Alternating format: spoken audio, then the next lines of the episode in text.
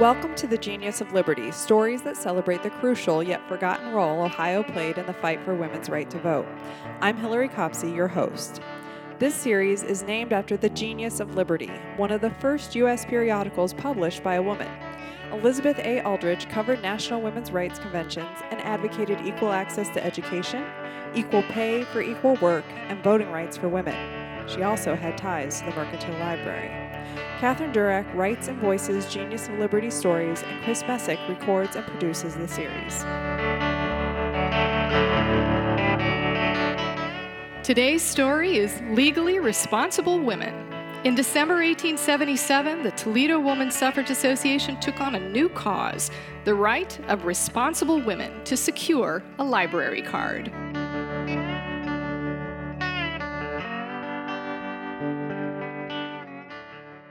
Minutes for the meeting began on the hundredth page of the record book and captured the conflict in delicate whorls and tendrils of handwritten script. Key words like special meeting, whereas, and resolved were underscored with the tidy, parallel, confident red strokes of a fountain pen. On December 14, 1877, the Board of Trustees at the Toledo Public Library convened a special meeting in response to a petition from the Toledo Woman Suffrage Association. Toledo women wanted library cards resolved by the Toledo Women's Suffrage Association that we protest against the absurdity and the needless indignity to which responsible women are subjected in the refusal by the Toledo Public Library to accept their names as endorsers upon cards of guarantee, the women's petition read. Resolved, the complaint continued, that we hereby respectfully petition the library to instruct the librarian and assistant librarians hereafter to accept the names of women as guarantee for the care and safety of books, equally with men when equally responsible. One of the trustees, Mr. William Scott, suggested an appropriate official reply might begin by acknowledging the substance of the women's complaint. Resolved that the trustees of the Toledo Public Library fully recognize the fact that existing laws do unjustly discriminate against females.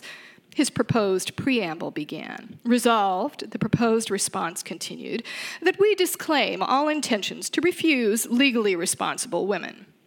More specifically, the library would consider extending permissions to widows and unmarried women whose responsibility must be determined by the Board of Trustees in the same as in the case of men.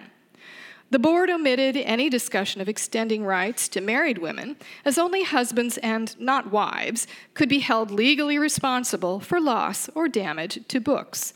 A final proposed resolution declared that after carefully examining which women were entitled in the eyes of the law to the necessary certificates, the board would heartily tender to them all the privileges of the library within our power to render.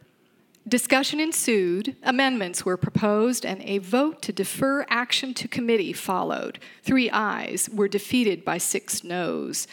The final version of the response was a simple letter that acknowledged and offered apology for the injustice that had been done by the Board of Trustees to widows and unmarried women who would in future be entrusted to guarantee the proper care of books on loan.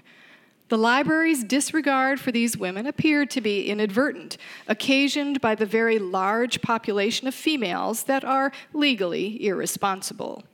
Nearly 30 years earlier, Ohio jurist Timothy Walker had explained in The Legal Condition of Women that a wife can make no separate valid contract from her husband.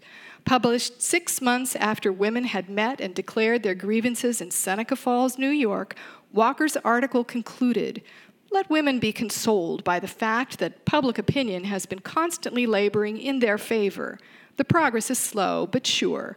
Nothing is so hard to reform as laws. It is easier to level a mountain than to overthrow a time hallowed usage. The ladies of Toledo were gracious in their response to the library board. The association recognizes that the library trustees have done all in their power under existing laws to render justice to women. Library cards for some would have to suffice.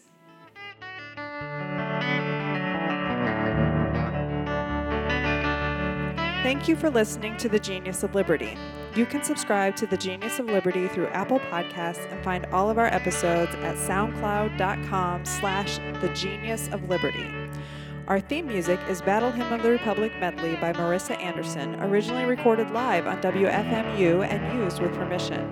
Genius of Liberty stories come to you from Cincinnati's Mercantile Library. You belong here.